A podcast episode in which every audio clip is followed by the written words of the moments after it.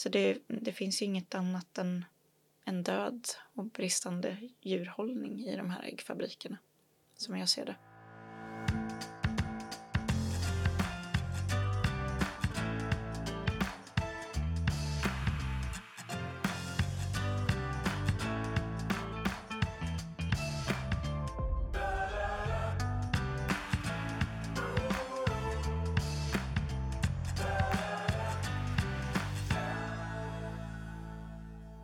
Här är Djurens Rätts podd. Och vilka är då Djurens Rätt? Djurens Rätt arbetar globalt för att göra skillnad för de djur som är flest har det sämst. Det har vi gjort sedan 1882. Med våra målinriktade kampanjer, företagssamarbeten och politiskt påverkansarbete är vi en av världens ledande djurrätts djurskyddsorganisationer med flera 50 000 medlemmar i Sverige. Vi är helt finansierade av Djurens Rätts medlemmar, så stort tack till dig som är medlem och gör vårt arbete för djuren möjligt. Varmt välkomna tillbaka efter att podden haft ett litet sommaruppehåll. Mitt namn är Linn Åkesson och i dagens avsnitt så kommer vi att prata om de massavlivningar som ägt rum i djurfabriker under sommaren. Sveriges största äggfabrik har nämligen haft sitt tredje utbrott av salmonella bara i år och hundratusentals hönor har återigen dödats. Och i Finland har fågelinfluensa spridits på pälsdjursfarmer vilket har lett till att hundratusentals djur fått avlivas. Så fruktansvärt och onödigt. Och om detta ska jag prata med Anna Harenius, sakkunnig etolog hos Djurens Rätt. Dessutom kommer jag också att prata med Camilla Bergvall om den föreläsningsturné hon ger sig ut på i höst. Men innan vi drar igång är det dags för Djurrättssvepet.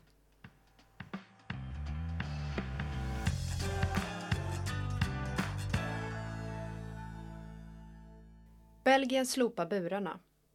Den belgiska regionen Flandern har nyligen uppdaterat sin djurskyddslagstiftning och presenterar flera goda nyheter för djuren och hamnar återigen som ett land före Sverige i djurskydd.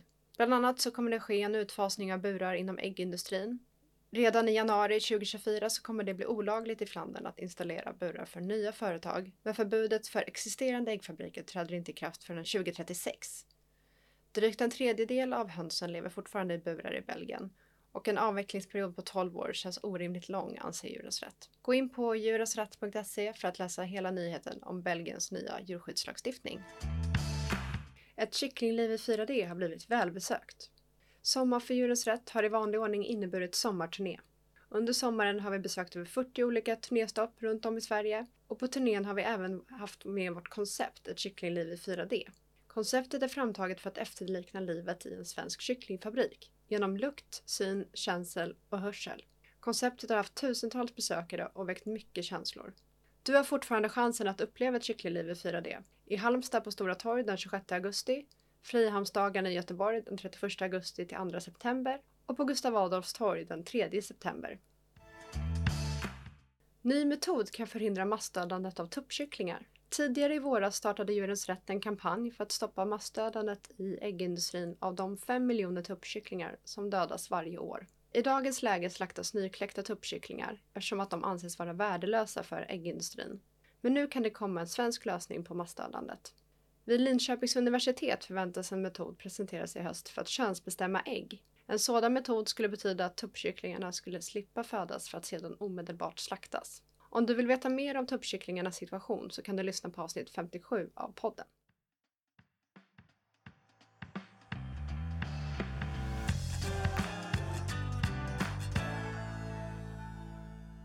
Ja, nu sitter jag här med Anna Harenius, sakkunnig etolog. Välkommen Anna! Hur har din sommar varit? Hej och tack för att jag får få komma tillbaka. Ehm, min sommar har varit bra. Jag prickade ju in de varma veckorna i juni som semester och sen har jobbat lite i juli där det varit lugnt. Eh, men under semestern hängde jag med min familj och hundar och kaniner. Så det var trevligt. Mysigt. Men då dig du in där det var lite bättre väder kanske? Ja, precis. Ja. I juni. Perfekt. Ja. ja. Så det, jag är nöjd. Ja, härligt. En annan tar man in med regn. Med en bra sommar ändå. Man får mm. göra det bästa av situationen. Ja men Anna, vi ska ju prata idag om de här massavlivningarna som har ägt rum i djurfabrikerna i sommar. Men vi kanske ska börja med att prata om något som många kanske har glömt från våren och som är lite inne på det här med vädertemat då. För på grund av den här torkan då så var initialt i början på sommaren så var det ju många kor som slaktades. Varför då? Ja, och ärlighetens namn så hade jag också glömt det här. Men det var ju en väldigt stor rädsla för att det skulle bli ett torkår eh, den här sommaren. Eh, och det var väldigt torrt där i början av sommaren. Och det gjorde att många slaktade djur i förtid. Alltså djur som skulle kunnat producera mjölk eller ägg eller så under längre tid slaktades tidigare. Och då framförallt mjölkkor. Och det här kan göra att köer till slakterier blir för långa. Så att djur får leva för länge i dåliga miljöer. Och när det gäller eh, liksom hö, eh, snabbväxande djur så kan de bli så stora att trängseln blir olaglig. Eh, så det allt det här med slaktköer och så är dåligt för alla parter mm. som är inblandade. Men eh, de här händelserna belyser ju att extremväder och klimatförändringar är problematiskt för lantbruket. Men det visar ju också hur litet värde djuren har. Eh, så fort de, det blir mer ekonomiskt att slakta dem istället för att ha dem kvar och fortsätta ge dem foder som är det som blir brist när det är torka eller för blött eh, så skickas de till slakt. Ja men verkligen otroligt eh, sorgligt. Det var hemskt att få läsa om de rapporterna som, som var då när det var sån oerhörd torka. Men en annan grej som är väldigt sorglig är ju att eh, under året så har det skett flera gånger att hönor har fått massavlivats i svenska äggfabriker. Vad är det som sker där? Ja, det är utbrott av salmonella som har skett och det som är nu är det tredje utbrottet på åtta månader i en och samma äggfabrik. Och det är alltså salmonellabakterier som har levt kvar i miljön och de har inte lyckats sanera och så har de satt in nya höns där ändå eh, och så har de massavlivat hönor i flera omgångar. Eh, och det är ju så i Sverige att hittar man den här bakterien så måste hönsen avlivas. Eh, det är så lagstiftningen säger. Eh, och de gasas då ihjäl i sitt hem eller vad man ska säga i äggfabriken eh, så fort den här bakterien hittas. Och vi pratar ju här då om eh, den största äggfabriken i Sverige i Mönsterås. Eh, hur många hönor är det som har fått tvingas avlivas då i just den här äggfabriken på de här åtta månaderna? Ja, totalt blir det då runt 665 000 hönor och det är ju en uppskattning, inte exakta antal, men mer än en halv miljon liv bara för att en bakterie har hittats som är dålig för människor. Ja, fruktansvärt. Men för att reda ut lite då, vad, vad är egentligen salmonella och hur, hur sprids det? Ja, salmonella är en bakterie, som sagt en tarmbakterie. Och det innebär att den kan leva i djurs tarm eh, utan att djuren blir sjuka. Inte i människors tarm, för vi blir sjuka av den här bakterien. Eh, så den sprids genom djurens avföring, och den avföringen kan ju komma i kontakt med ägg eh, eller jord och därmed växter som växer i den jorden om, om det gödslas med den eh, avföringen. Och den här bakterien kan leva väldigt länge i miljön. Så det gör att den blir svår att bli av med. Mm. Helt enkelt. Är det därför, för jag vet att jag har sett några bilder när man liksom skrapar på äggen. Är det liksom från avföringen man letar salmonella rester då? Eller? Ja, precis. Man, man topsar ju äggen ja. då. Eh, både ägg och miljön tittar man efter bakterien. Okay. Och hur vanligt är det då med, med salmonella? Det, det, är ganska vanligt. I många andra länder är det mycket vanligare än i Sverige och det är mer så en självklarhet att det finns i ägg och på kycklingkött. I Sverige säger man ofta att det är fritt från salmonella och det är ofta så. Eh, men det är ju på grund av de här massavlivningarna och att man tittar efter bakterierna överallt.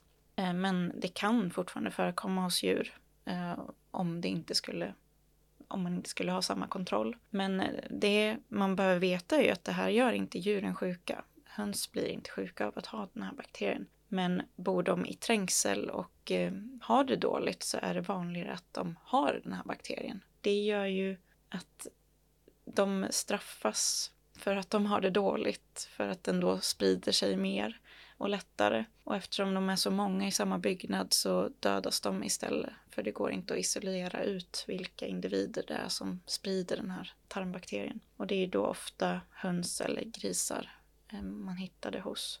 Okej, så det kan, är det samma form av salmonellabakterier då i eh, grisars tarmar man kan hitta? Eller? Ja, det finns olika sorters salmonellabakterier. Men det, det skulle kunna vara samma. Det mm. vågar jag inte uttala mig om. Nej. Riktigt. Men är det liksom rimligt att över en halv miljon individer ska liksom massavlivas till följd av sådana här utbrott? Nej, det, det, tycker jag ju inte. Och eh, Djurens Rätt har ju jobbat för att det ska införas mer förebyggande åtgärder. Som det här när jag nämnde att får djuren det bättre och mindre eh, i trängsel, att de får mer utrymme på individ, då är det inte lika stor risk att de har den här bakterien mm. i sig. För de går inte varandras avföring hela dagarna mm. som de gör idag. Du nämner här också att det är vanligt på eh, kycklingkött. Mm. Hur kommer det, för det, det vet jag också att det har varit mycket, man kan hitta det i, i ja, kyckling som säljs i butiker. Mm, liksom. Så mm. Hur kommer det på köttet?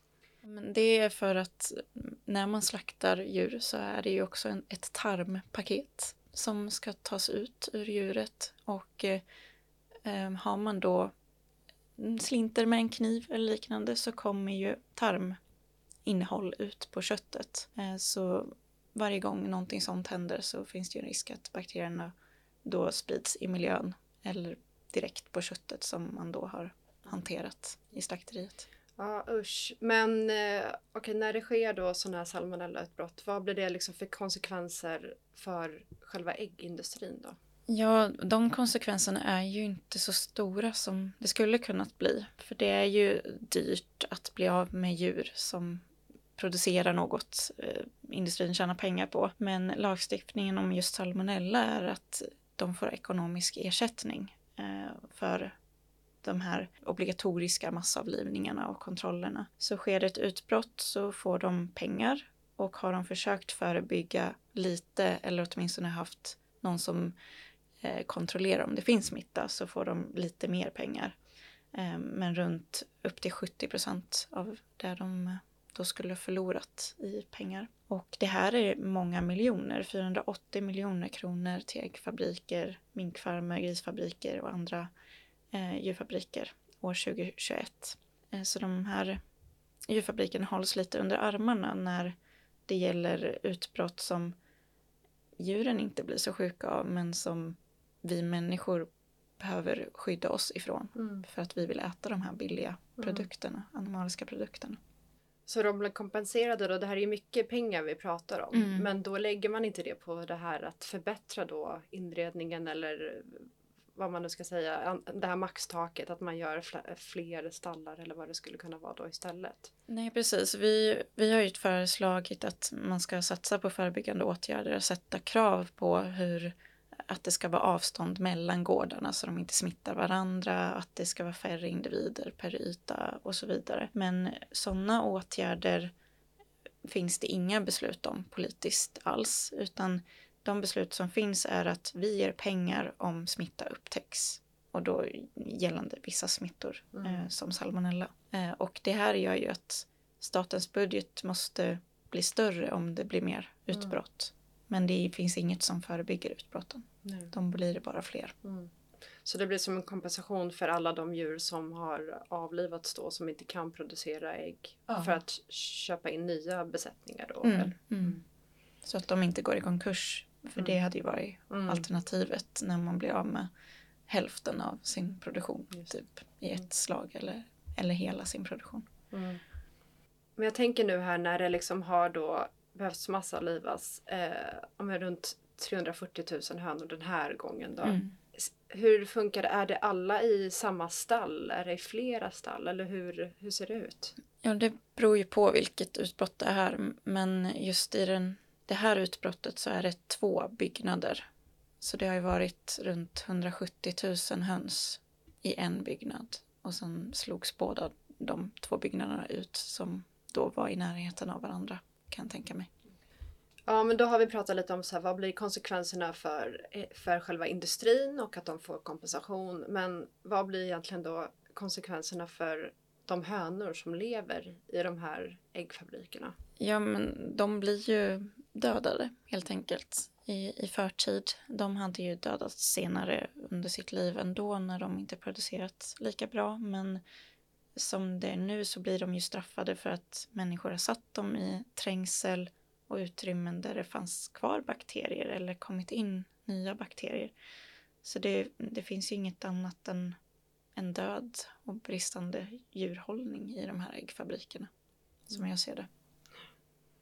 Och Den här äggfabriken då som har haft eh, de senaste stora salmonellautbrotten, hur ser förhållandena ut där?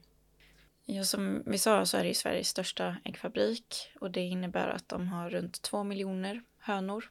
Och det är då uppdelat i många byggnader men det är ändå hundratusentals i varje byggnad. Eh, 20 procent av hela Sveriges äggproduktion.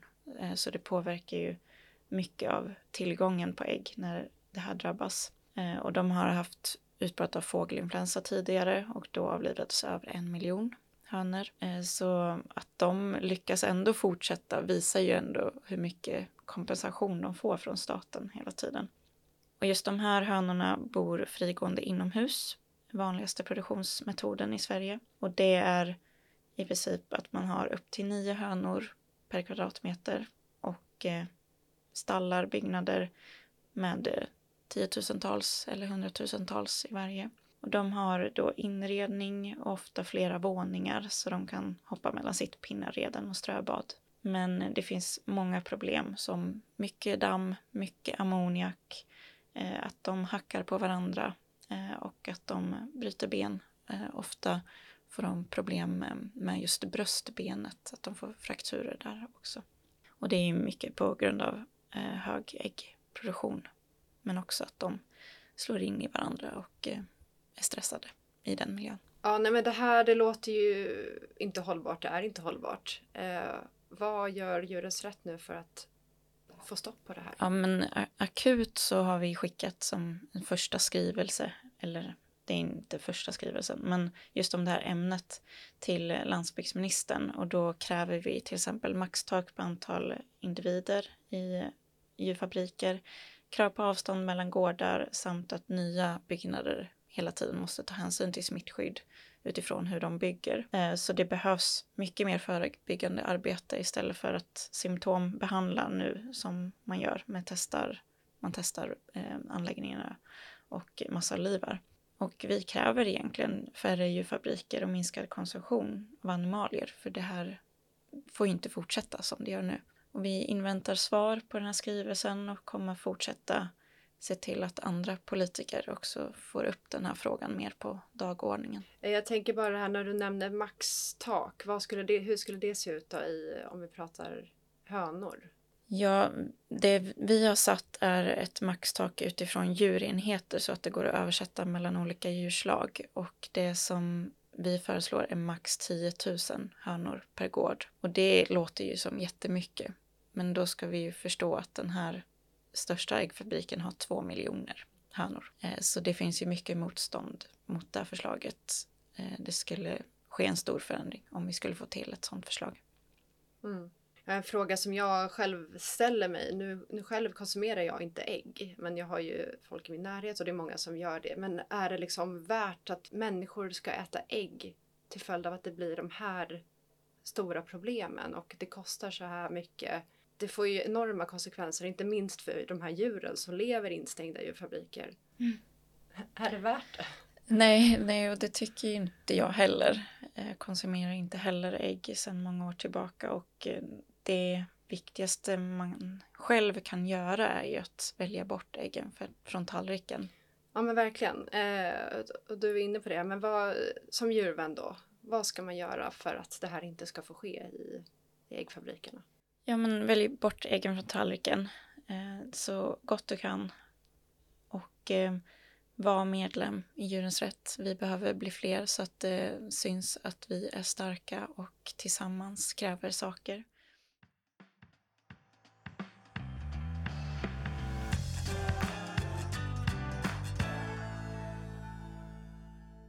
Men eh, nu ska vi gå över till en annan väldigt tragisk sak som ägde rum i sommar. Då. En eh, tragisk utveckling i Finland rör det här då. För att i juli så avlivades minst eh, 50 000 minkar och rävar på finska pälsdjursfarmer.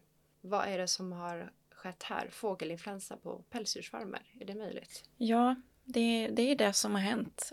Och det här är någonting som vi tittade på och förutspådde under pandemin. Eh, och nu har det hänt på riktigt. Eh, minkar, rävar och mårdhundar eh, har fått fågelinfluensa och de har befunnit sig då på pälsdjursfarmer i Finland. Och Finland har nästan den största pälsdjursindustrin i världen nu med ungefär 400 farmer och miljontals djur. Och eh, nu är det minst 24 farmer som har smittats och uppemot 120 000 minkar kommer att avlivas eller har redan avlivats. Eh, och det de har beslutat är att alla minkar dödas eh, om de är smittade och då räcker det att någon mink är smittad på den farmen medan de övriga djurslagen tas lite beslut utifrån hur nära de är andra farmer och liknande. Och det är just att minkarna verkar ha den här anpassningen till viruset och att viruset muterar hos minkar. Eh, så det är en skrämmande utveckling. Okej, men om vi tar det då från början. Hur får minkar och mårdhundar och rävarna ens fågelinfluensa? Ja, det här är ju ett virus som är anpassat till fåglar som man hör på namnet och det sprids mest via fåglar som är nära vatten, måsfåglar som flyger över stora områden.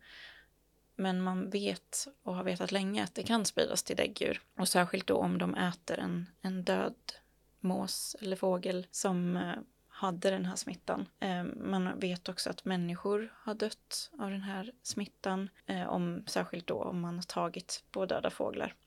Och det som gör minkar särskilt mottagliga verkar vara att deras luftvägssystem kan ta emot både virus som är fågelanpassade och människoanpassade.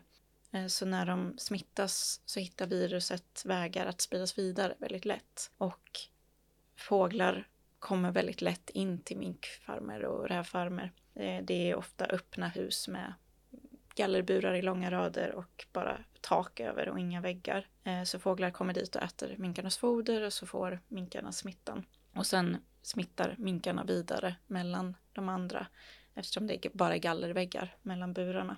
Och sen har vi då människor som ska ta hand om de här djuren för de måste ju fortfarande ha mat. Eh, så det här är en stor eh, risk med minkfarmer. Mm. Just det, för att eh, människor som vi har sett skulle också kunna få det här viruset.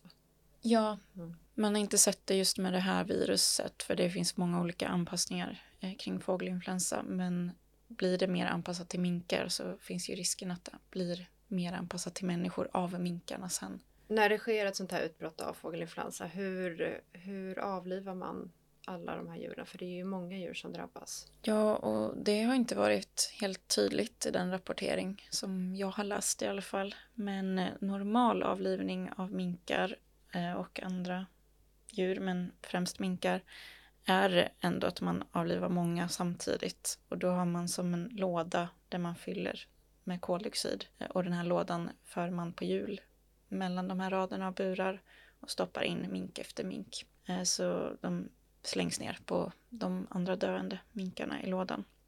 Eh, så min mm, kvalificerade gissning är att de gasas ihjäl på samma sätt som de skulle gjort inför pälsningen eller slakten på höstvintern. Och jag tänker på samma sätt som när vi pratar här om salmonella. Eh, när man upptäcker då att eh, det har spridits fågelinfluensa till en mink. Avlivar man hela liksom alla djur då bara för att säkerställa eller har man tagit tester på alla de här djuren? Ja, men med minkar så avlivar man alla. Och det räcker att enstaka har fått smittan. Mm. Så det är en säkerhetsåtgärd och istället får mängder av djur dö. Oh, hemskt. När smittspridningen av eh, covid var som eh, mest intensiv så massavlivades det ju väldigt många djur i pälsindustrin också. Vad är kopplingen liksom mellan de här djurindustrierna och smittspridning av olika sjukdomar? Ja, och, och skillnaden då var egentligen bara att minkarna smittades som människor istället för nu som fågl av fåglar. Och det är jag kände att det här, jag fick flashbacks tillbaka till coronapandemin och då var det ju då Danmark som hade stora utbrott med coronavirus istället för fågelinfluensavirus. Men eh, minkarna bor ju kvar i samma typ av gallerburar där det sprids smittor lätt.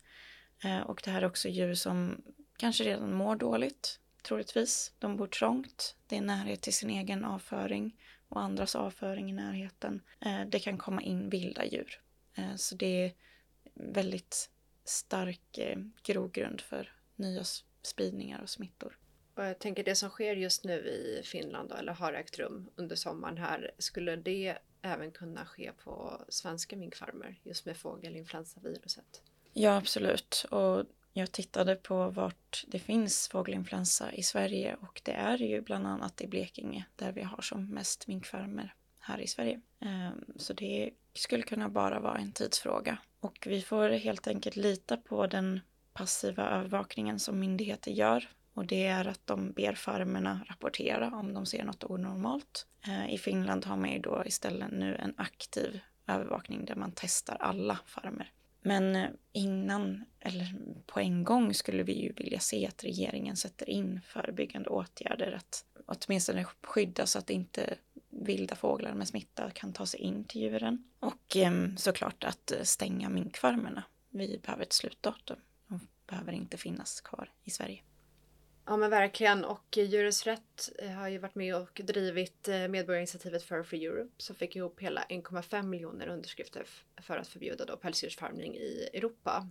Vad är det, har det hänt något nytt med det initiativet där eller vad, vad händer nu? Ja, det, det har hänt lite saker under sommaren. Vi har presenterat initiativet för EU-kommissionen och det är de då som ska bestämma om det ska bli någon ny lagstiftning eller inte. Och utifrån den presentationen så ska de ta beslut och det har de nu ett antal månader på sig. Och vi kommer invänta det och vi har fortsatt hopp om att de kanske hinner få med ett förbud i ett lagstiftningsförslag om djurskydd som förväntas nu hösten 2023. Men eh, det, det, vet vi inte än. Oavsett kommer vi arbeta för att det ska bli verklighet någon gång inom så snar framtid som går. Och det här med fågelinfluensa och smittspridning ökar ju liksom eh, att det är akut helt enkelt. Och vi ser ju också det här stora engagemanget för Fur Europe visade att det är många som bryr sig om den här frågan, att vi kan inte ha djur i bur för eh, modedetaljer. Och 76 procent av svenska folket är emot att ha kvar minkfarmer här i Sverige. Och eh, vi hade ju väldigt lätt att samla in namnunderskrifter till Fair for Europe också. Eh, vi nådde ju långt över målet. Eh, så jag vill tacka alla som skrev under och att lita på att vi fortsätter ar arbeta för att det ska bli verklighet. Ja men verkligen. Stort tack till dig som skrev under. Men jag tänker bara det här Sveriges minknäring idag. För i Finland som är ett av de det landet som har liksom flest mink eller pälsdjursfarmer i världen. Där sa du att de ligger på runt 400 stycken då, mm. pälsdjursfarmer. Vad är status i Sverige? Ja, det vi vet är att det var runt 20 stycken minkfarmer förra året. Men det går inte bra ekonomiskt för dem. Så just status nu i augusti 2023 vet vi inte riktigt. Men eh, det, det går inte bra för dem och eh, vi vill ju att regeringen tar tag i problemet de utgör. Ja, men vi, vi håller tummarna att initiativet kommer gå vägen och vi kommer ju självklart fortsätta driva på för att ett pälsfritt Europa ska bli verklighet. För att det här hör vi ju, det är ju verkligen inte hållbart eh, för, för djuren eller för människorna om vi ska riskera mm. liksom att fler virus sprids. Um, och jag tänker att det finns en röd tråd i det vi har pratat om idag här att djurfabrikerna är ohållbara både för människor och djur. Ja, verkligen. Vi behöver montera ner djurfabrikerna och ställa om till ett grönare och djurvänligare samhälle. Det är ju ohållbart för alla att fortsätta som det ser ut idag. För djuren, för människorna, eh, för samhället, statens budget, skattebetalarna. Det är verkligen hög tid för politiken att agera.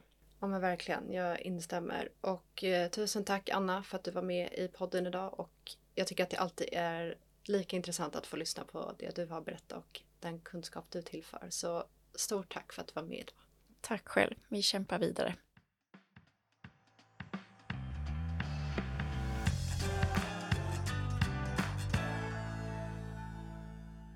En framtid utan djurfabriker? Kan vi uppnå det och hur ska det gå till? Djurens Rätts riksordförande Camilla Bergvall ger sig ut på föreläsningsturnén En framtid utan djurfabriker. Föreläsningen täcker historien och uppkomsten av de svenska och industrialiserade djurfabrikerna, deras nutida och framtida konsekvenser samt förslag på lösningar för att skapa en hållbar värld för djuren, människorna och klimatet. Eftersom turnén börjar snart tänkte jag att vi ringer upp Camilla och känner henne lite på pulsen. Hej, det är Camilla. Hej Camilla, där är Linn. Hej, vad kul. Hej, hur är läget? Jo, men det är jättebra. Supertaggad efter sommaren. Ja men vad härligt. Har du haft en bra sommar? Men verkligen. Det har varit super, superbra sommar. Du också?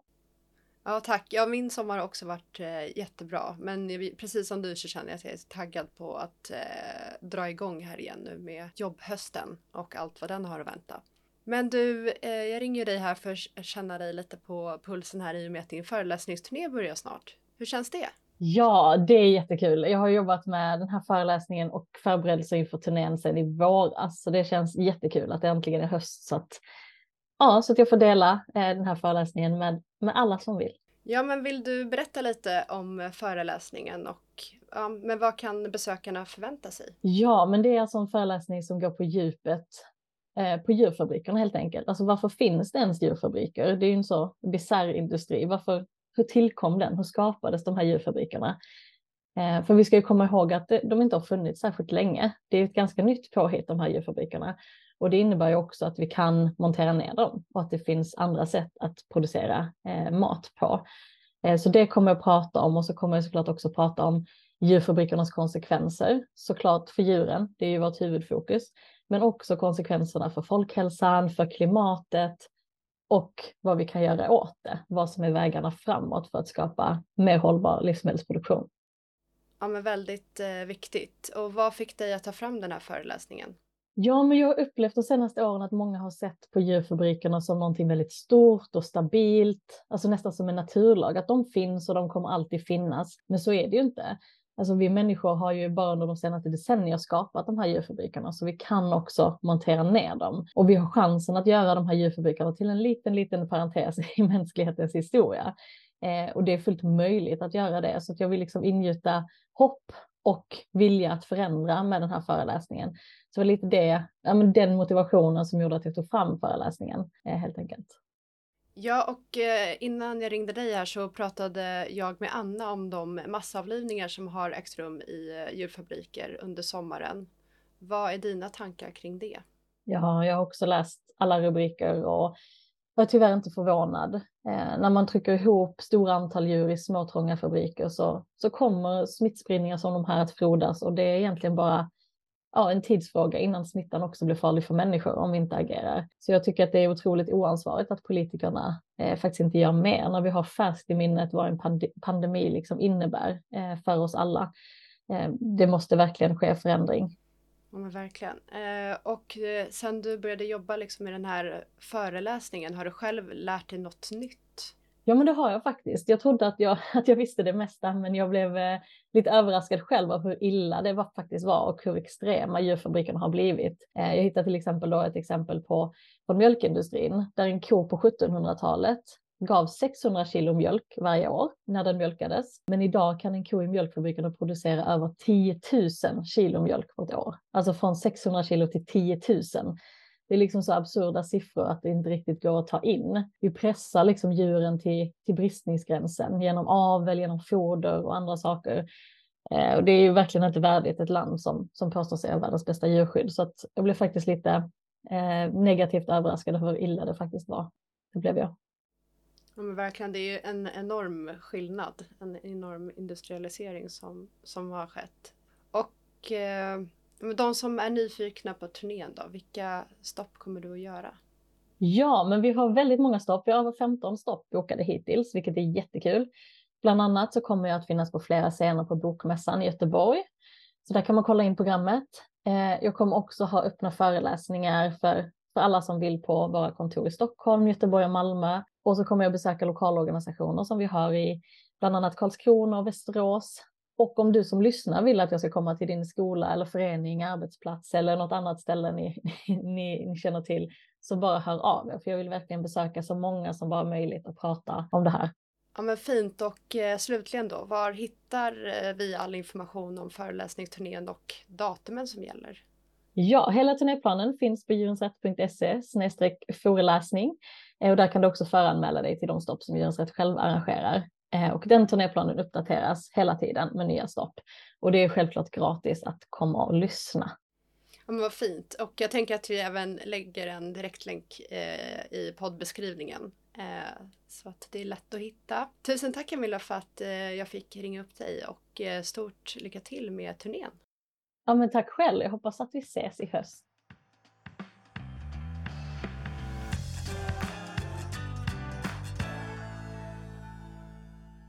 Det var allt vi hade att bjuda på idag. Gillar du vår podcast så se till att du prenumererar på podden. Då missar du aldrig när ett nytt avsnitt släpps i din poddapp. Om du som lyssnar har några frågor eller önskemål på ämnen eller gäster så har vi nu en mejladress. Mejla oss på podcast.djurensratt.se. Till sist vill vi tacka dig som har lyssnat idag. Och det är tack vare våra månadsgivare som vi kan fortsätta att göra skillnad för de djur som är flest har det sämst. Och vi behöver din hjälp mer än någonsin. Gå in på www.djurensrätt.se och bli månadsgivare idag. Ha det fint tills vi hörs nästa gång och tack för att du står på djurens sida.